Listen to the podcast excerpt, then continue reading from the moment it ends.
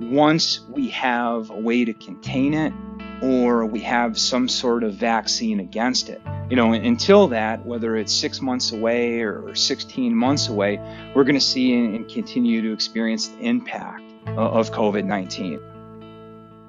Welcome to episode three. Our title is Ask the Expert The Financial Fear of COVID 19. Our guest today is Jonathan Clate, MBA, and is president of and CEO of Paxton Hydra, PHI. Uh, PHI is a professional service firm with offices located in California and New York. It specializes in the United States government consulting, risk management, disaster recovery, and business continuity services. Jonathan has over 22 years of experience in information technology and has held senior management positions with PricewaterhouseCoopers and JP Morgan Chase. In addition to this service, he has worked on numerous classified United States Department of Defense and United States Air Force projects.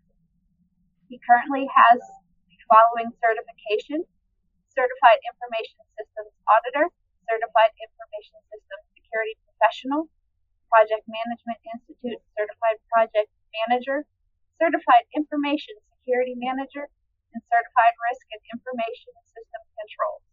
Jonathan, it is a pleasure to have you on our podcast today.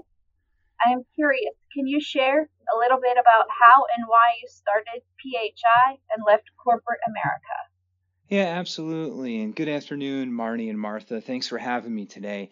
So, the interesting side to getting involved with working on and working with the government on various projects was it started, believe it or not, as a spammed email. When I was with Price Waterhouse, and actually I started with a company called Coopers and Lybrand, this was in the late 90s. At the time, it was one of the top eight professional service firms in the world. And about 16 months after I started, they merged with Price Waterhouse Coopers. And as we got closer, you know, not to date myself, to Y2K in the 2000s, you know, there was a lot going on in the economy. It was booming. So a lot of people were ended, ended up transferring to different projects within, you know, ended up leaving the firm for other opportunities. And I found myself in a management role at 23 years old. And as I was networking and traveling, I got an email one day that stated to, you know, welcome and doing business with the government. And the funny part about it was it was sent to the wrong Jonathan. So I followed up with a contact that said it, and it was like an introduction, you know, to Government 101, introduction to lobbying and going after federal contracts and awards. So as my career grew, so did my network, and we started looking at an opportunity to take on our first client and, you know, really kind of get wet in the government award um, you know, looking at anything from solicitation writing to proposal writing. Uh, we picked up our first client kind of grew from there. Wow, I hope I get one of those emails one day, spam emails. yeah, you know, it was it was a truly a life changing email that that grew us to where we're at. You know, looking back, you know, after two decades of growing and you know, and, and into my PwC career, and transitioning into program management and working on one of my first classified projects with the Marines at 29 Palms, we just kept growing and, and growing from there. I mean, right now we have 847 clients. We've been in business for 14 years.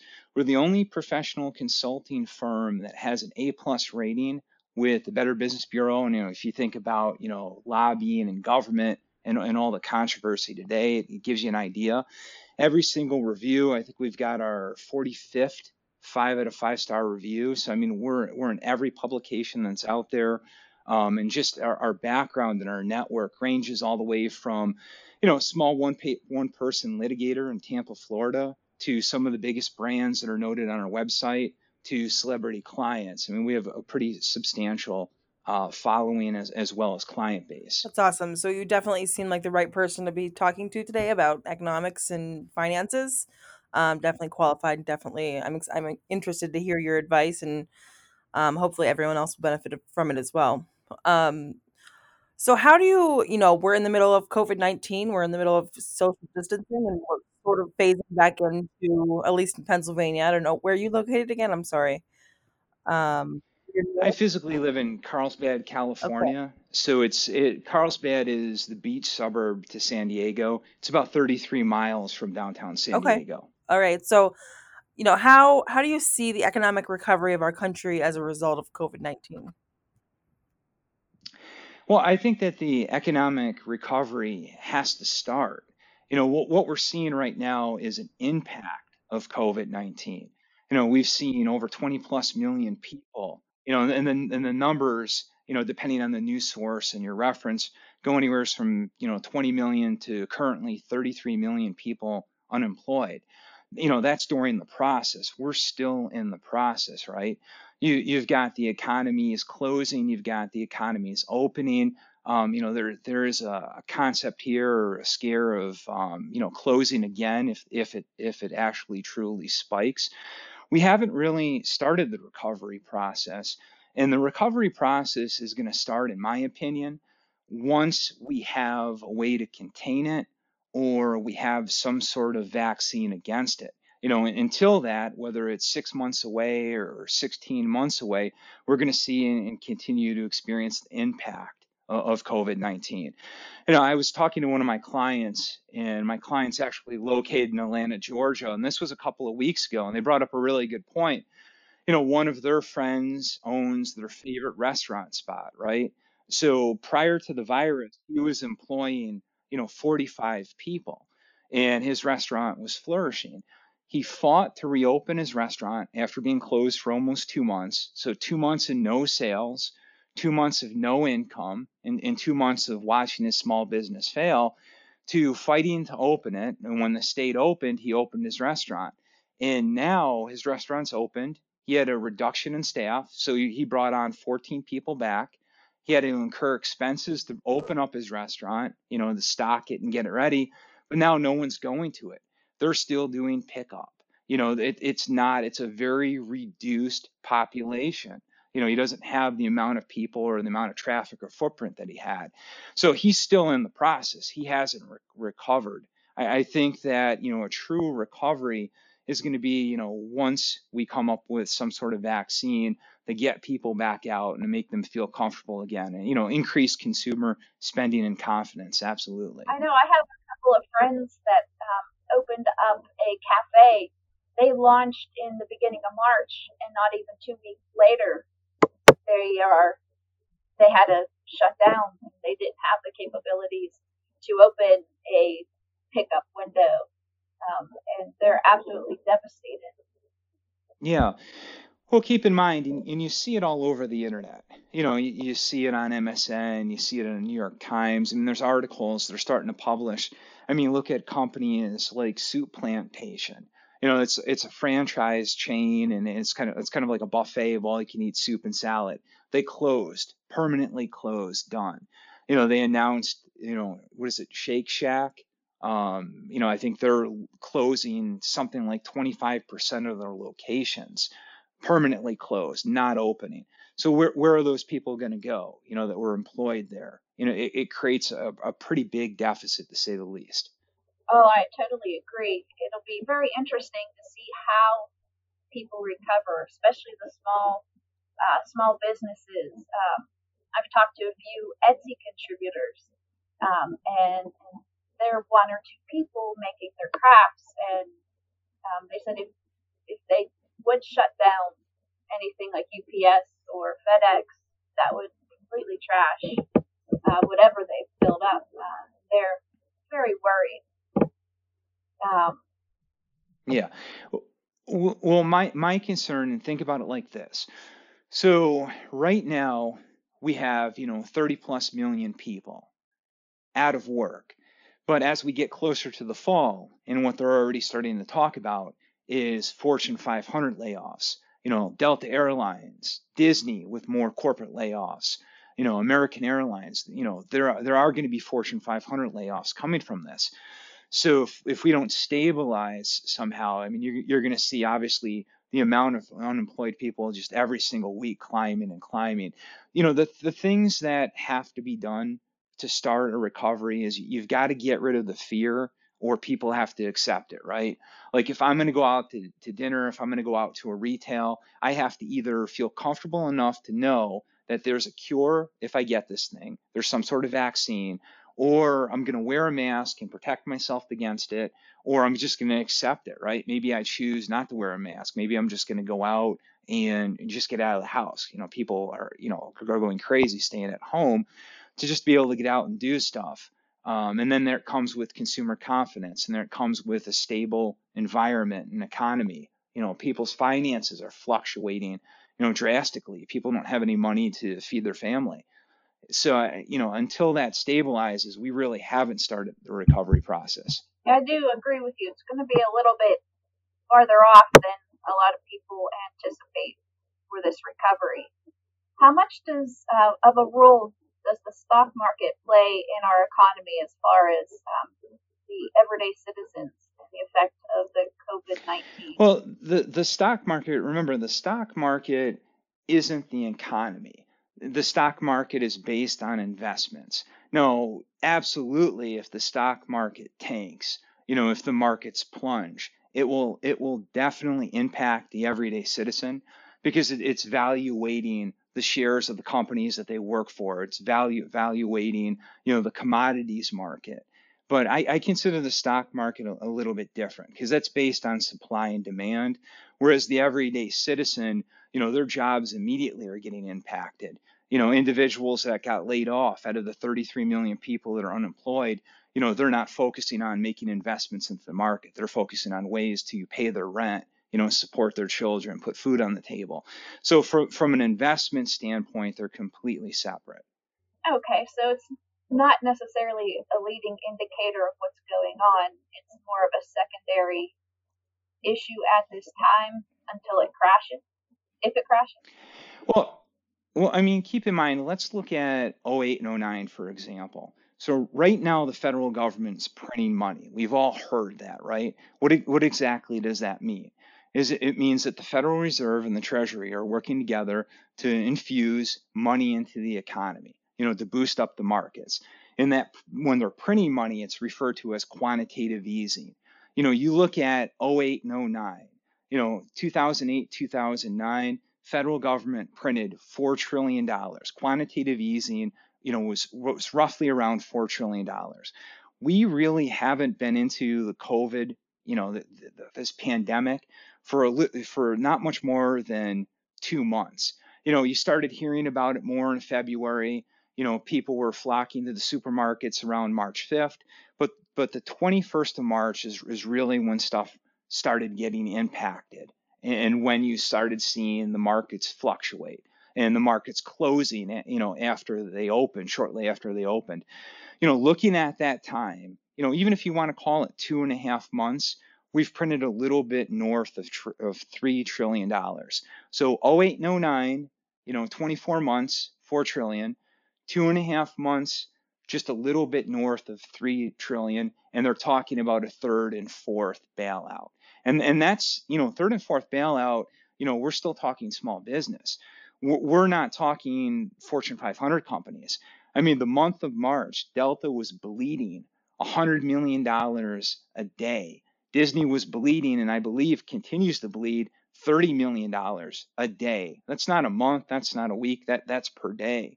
You know, you, you look at Lufthansa Air, Airlines there, they're bleeding a million dollars an hour. I mean, that's that's substantial amounts of money. So with quantitative easing and, and things to come, you know, quantitative easing, this QE is is propping up the market. Um, the concern here is, you know, potentially heading into a world of inflation. And, and again, that depends on how long this continues. You know, whether or not there's going to be a vaccine out soon, um, whether that's six months, a year down the road.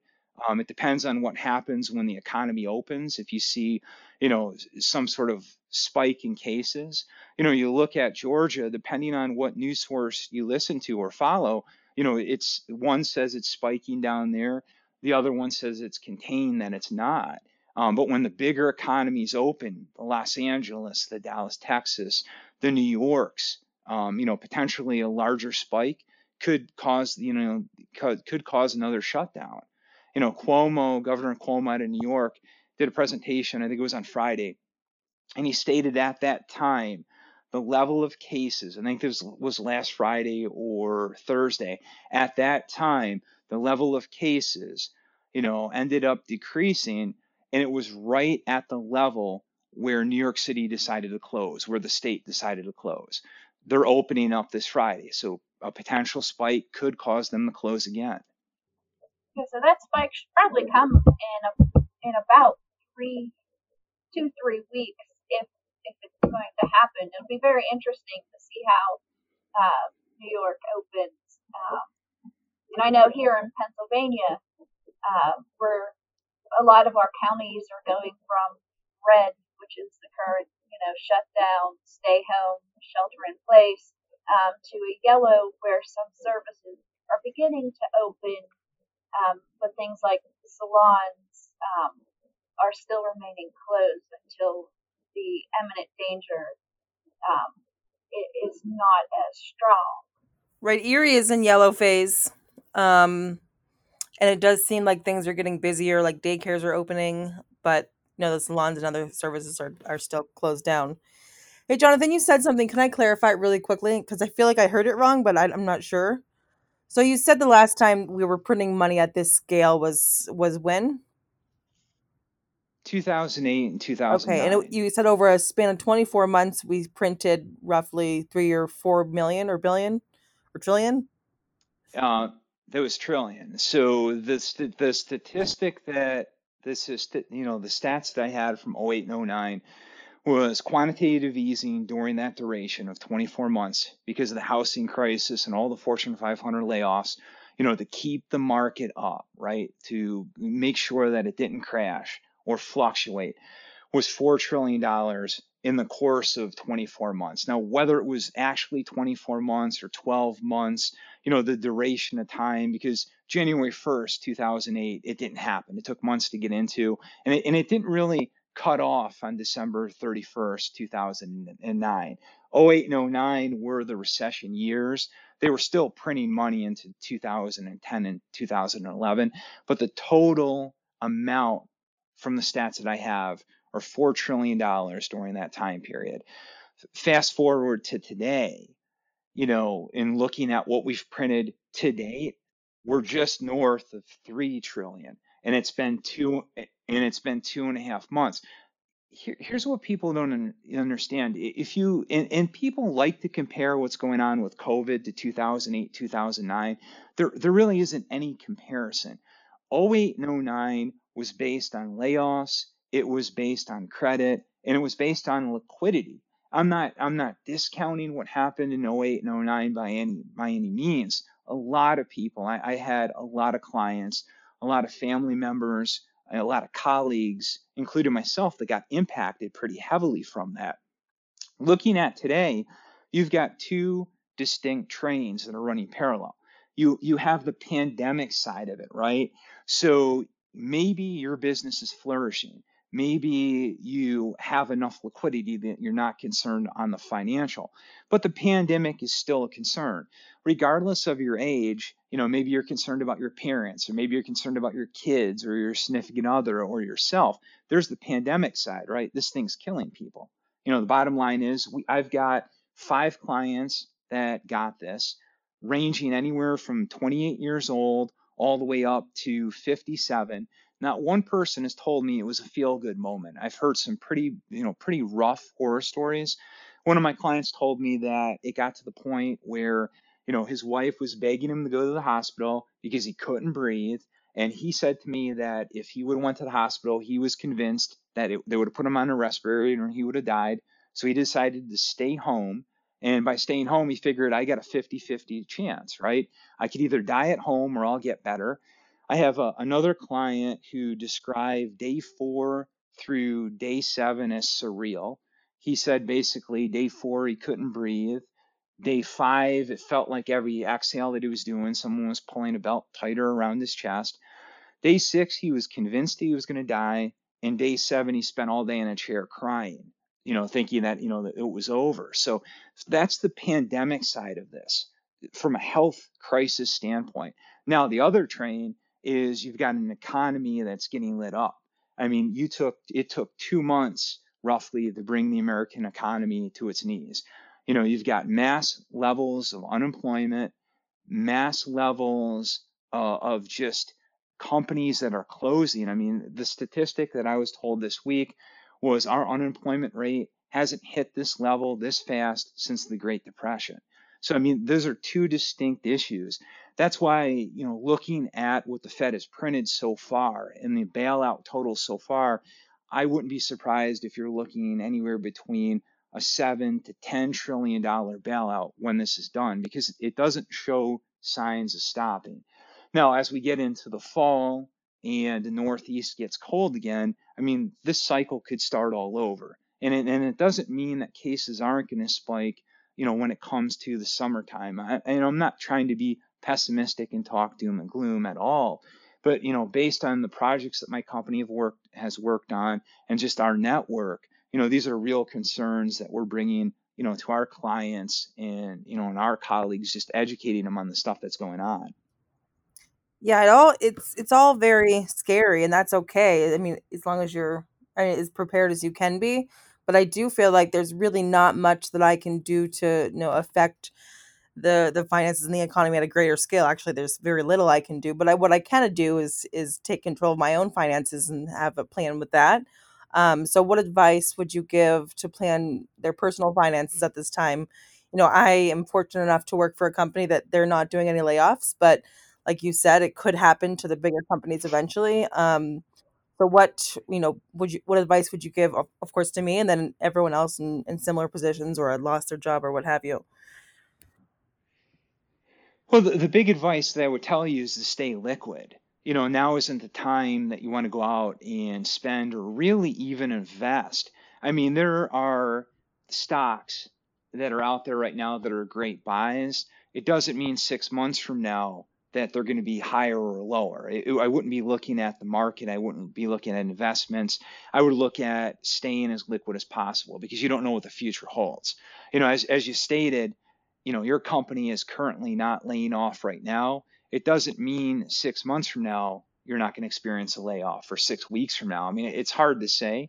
Companies tend to lay off in fourth quarter um, but i would stay as liquid as possible. I had a client a couple of weeks ago he called me and he said i want to start positioning for inflation. What can i do to position for inflation right now? Well there's asset classes that you can buy like precious metals, for example, to position for inflation. However, to start positioning for inflation, to really benefit from it, you should have been acquiring those assets back in 2013, 2014. The buy-in is much higher today, you know, and so is your so is the chance of a correction two or three years from now. I mean, you look at gold, for example. I had clients that were buying gold, you know, back in 2014 and 2015, right where it bottomed out between 1100 to 1200 dollars an ounce. You know, a lot of money back then for one ounce of gold, where the you know the possibility of liquidity or getting a rate of return are kind of slim. You know, you know, fast forward to today, you know, I think gold's at almost $1,800 an ounce. So, you know, obviously the ones that bought back then are in a great position to, to offload and make money. They're forecasting gold at $3,000 an ounce. Now, whether it'll hit that high, who knows? But the, the bottom line is from an inflation standpoint, I wouldn't recommend going out and looking at those type of assets. It's something that you should have bought or, you know, researched, you know, eight, nine years ago. As a result, with everything that's going on with the layoffs, um, and just the uncertainty with COVID, my biggest advice would be to hold on investments. You know, follow the investments that you like, that you're interested in. You know, I, have got clients that love AT&T stock, and if you look at the range of AT&T stock, at its height in December, I think it was almost forty dollars a share, and currently today it's trading under 30. You know, will it get lower? Potentially. It really just depends on what goes on with this virus. Well, what about um, and what about like the tech stocks? Like, shouldn't you? Pre- aren't you going to predict uh, that those are going to be good in the future because we're we're needing tech now more than ever because it's a virtual world essentially. Well, I mean, if you take the Warren Buffett approach on stocks, which is buy long term, if you're anything that you're going to buy today that you're going to go long on is a great investment. I mean, Warren Buffett kind of says it best You know, if you're not going to hold a stock for 10 years, don't buy it for 10 minutes, right? So, you know, any sort of those stocks, whether it's the airlines, the technologies, the blue chips, um, any of those, that, that even the oil, if you're going to go long term and, and hold, absolutely it's a great investment. But you have to base it on, you know, your personal liquidity, you know, the stability of your income, whether it's a job that you have or a business that you own, um, what what your you know debt income ratio looks like. You know, how much if if you are unemployed for six months or a year, um, you know, how much can you really truly afford to tie up and invest? But I mean, anything that you look at potentially today, you know, absolutely down the road, you know, is is going to be a solid investment. So basically, um, if you are able and you have enough um, liquidity uh, behind you, um, if you're going to invest, these are things that you're going to project in the future that will have a better chance of making you some money not not within the tw- next 24 months you're going to make X amount of dollars um, because we are still navigating these very treacherous waters. Um, so is that basically how you're viewing this? Yeah, how, how I'm looking at investments today is, or really how anyone should look at investments today, is what is the risk? What is my buy in limit? And what is the value that I want to spend? You know, you look at any stock that's out there, you know, maybe you're a fan of AT&T stock, right? And maybe you've bought it in the past at $33 and you're still holding it. Obviously, if you're still holding it and you have liquidity and it, it's under your buy, then it's it's a great buy for you. It's a great investment. Now, does it mean that six months from now it could be trading back at 33 or it could be at you know $22 an even better buy I mean, everything that's going on with the virus, it's hard to forecast that. I would look at, you know, your age, the liquidity that you have. Is it something that you're going to hold, or are you trying to build generational wealth? Is it something that you're going to gift to your children? Is it going to be something that's a small term or an immediate flip before, you know, I decide, you know, what exactly uh, it is I want to invest in? You know, look at your liquidity levels and, and just kind of you know, decide how much risk you're willing to take. You know, surely there's investments today that are great buys, and they'll be even better buys, you know, X months or years down the road as they appreciate. So what about for, you know, not in terms just in terms of investing, just in terms of living, right? So uh, would you recommend similar approach where like just stop purchasing unnecessary things right now? Like just what would you say in like terms of personal finances, not just investments? Well, I mean, I guess it's based on your liquidity level. You know, if you have a lot of capital saved up and you want to make an investment, you know, whether it's a TV, a new house, a car, or a car, and again, you have that liquidity to do so, and you're comfortable enough, and you feel that either your business or your job is secure, yeah, absolutely, by all means, do that. With all the stuff that's going on, regardless of your liquidity levels, unless you're investing, you know, just a very small portion of it, I would just stay as liquid as possible. One of the things that, one of the principles, and I don't know if you've ever heard of it, that I live my life by is the 10% rule. Have you ever heard of that?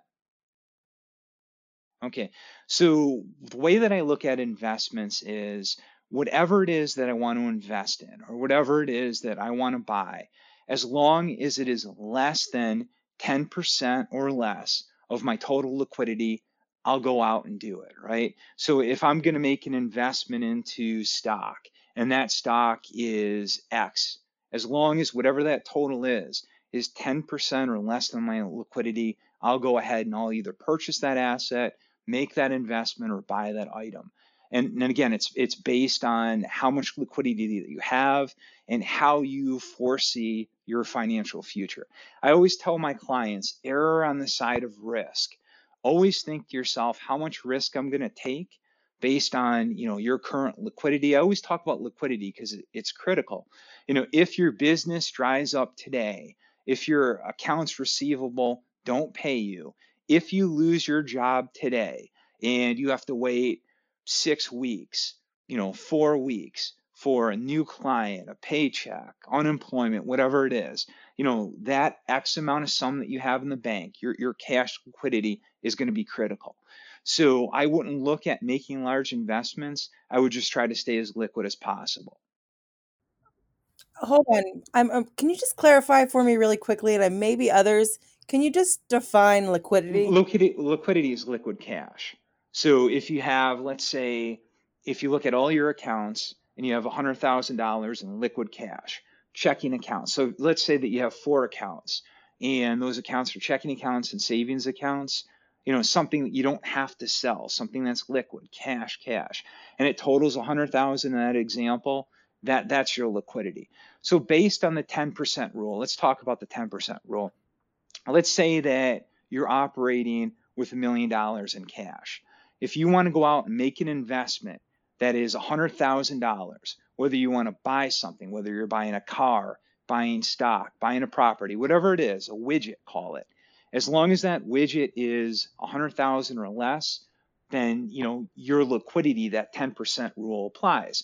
So if someone's going out today and they want to buy a 10 million dollar home, you know, or a, or a million dollar home, even easier. You know, if they have $10 million in the bank, it follows the 10% rule. That's why you always want to look at your liquidity, whether it's 10 million in the bank, a million in the bank, 100,000 in the bank, $10,000 in the bank, and, and stay within that rule. Investing 10% of your liquidity, even the even if the investment tanks, or you have to go long, you know, 24 months, five years to get your money back, you still have enough liquidity to live on. And, and the assumption here is that you want to be as liquid as possible so that way if something happens to your income or income streams, you know, you're not selling, you're not doing a fire sale and trying to sell all your assets at, at once to cover your operating I expenses. understand. And Marnie, sorry for interrupting you. I just wanted to like make sure I understood what liquidity was if we were just kept talking about it, but Ah, I no understand now. Um, Got it. well, if you would take a step back from this um, current crisis that we're in, um, for people just starting out, or, or for people who want to go out and buy houses and cars, uh, just in a normal market situation, uh, what would you tell them to have in reserves, or, or what can they do to to start to have enough money in case of coming into a crisis like this, or maybe something not as severe? Well, the, the biggest thing, and I think that's the hardest thing that, has hit America today, is that this this wasn't something that anyone planned on. No one foresaw getting to this level.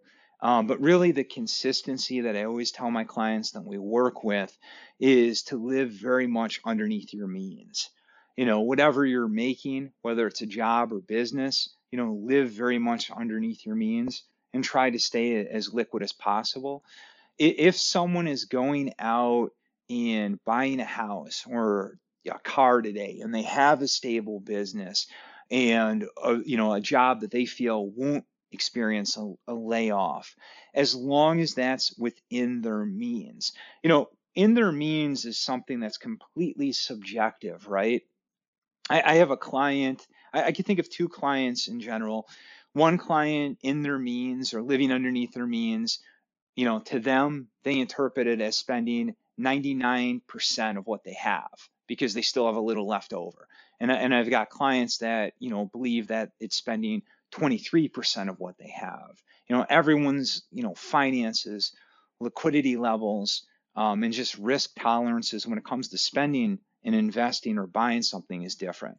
But I would I would probably advise people, you know, if they still have incomes coming in and they still have jobs, to to really look at their cash reserves and think to themselves, okay, if I'm out of work for three months and then it turns to six months and then it turns to nine months, do I have enough money to live on? Can I pay my rent? Am I able to put food on the table for my family? You know, what happens if something happens to unemployment or unemployment numbers change or the government stipend, you know, stops? You know, will I still be able to survive? As a country, do you think we're headed towards another Great Depression? That's a that's a great question. Um, I think a lot of that depends on how long this virus goes, um, what happens, and what continues continues to happen with the unemployment rate. uh, Fortune 500 companies when, when they start laying off, um, and, and really how fast we could rebound from this. Uh, I think from an individual economy standpoint, from a, from a micro perspective, to some households, to some businesses, to some individuals, it already is the Great Depression for them, right?